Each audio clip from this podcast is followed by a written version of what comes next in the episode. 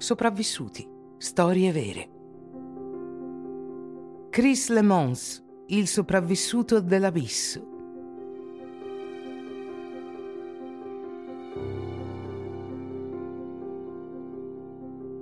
Chris Lemons è un sommozzatore professionista scozzese.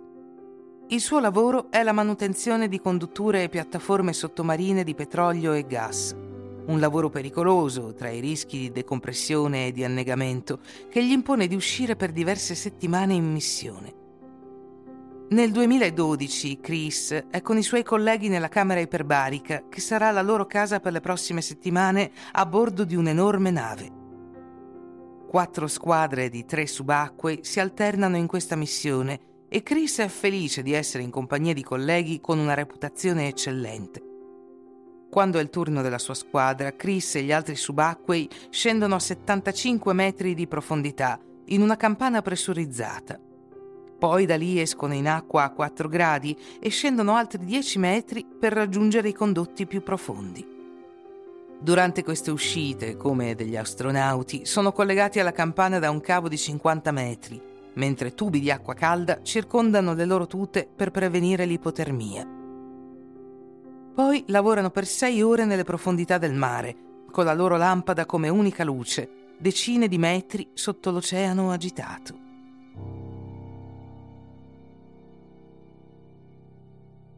Dopo solo un'ora di lavoro, la barca in superficie ha un incidente tecnico e comincia ad andare alla deriva, poiché la sua posizione era tenuta da un sistema di propulsori e non da un'ancora per evitare di danneggiare le strutture subacquee dove i sub stavano lavorando. Improvvisamente a Chris e agli altri viene ordinato di lasciare gli attrezzi, avvolgere la corda e tornare alla campana il più velocemente possibile. Ma c'è un problema. La corda d'acciaio di Chris è bloccata da qualche parte nella struttura dove sta lavorando.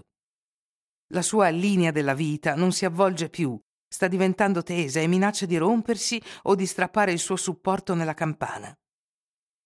Impotente, Chris sente all'improvviso un tonfo. I tubi che gli forniscono l'ossigeno riscaldano la tuta si rompono. Anche la luce è sparita. Chris riesce ad accendere la sua bombola di ossigeno di emergenza, ma questo gli dà solo qualche minuto di tregua. Poi il cavo della sua campana si rompe, lasciando il sommozzatore nell'oscurità. Chris cade in fondo al mare. Nel buio pesto riesce a trovare la struttura metallica che stava mantenendo prima dell'incidente e inizia la sua salita. Ora è in cima alla piattaforma, senza fiato, aggrappato al muro per non essere spazzato via dalla corrente, ma non si vede una sola luce della campana o della nave. Il panico si impadronisce gradualmente di lui. Allo stesso tempo la barca è già a 200 metri di distanza, a malapena in grado di girarsi senza i propulsori fuori. Dalla nave viene inviato un mini sottomarino telecomandato che trova Chris, ma senza possibilità di sapere se è ancora vivo. Dalla campana i suoi colleghi sono pessimisti e possono solo sperare che i propulsori della barca vengano riavviati per tornare sul luogo dell'incidente. Finalmente l'equipaggio riesce a farli risalire, ma sono già passati più di 20 minuti.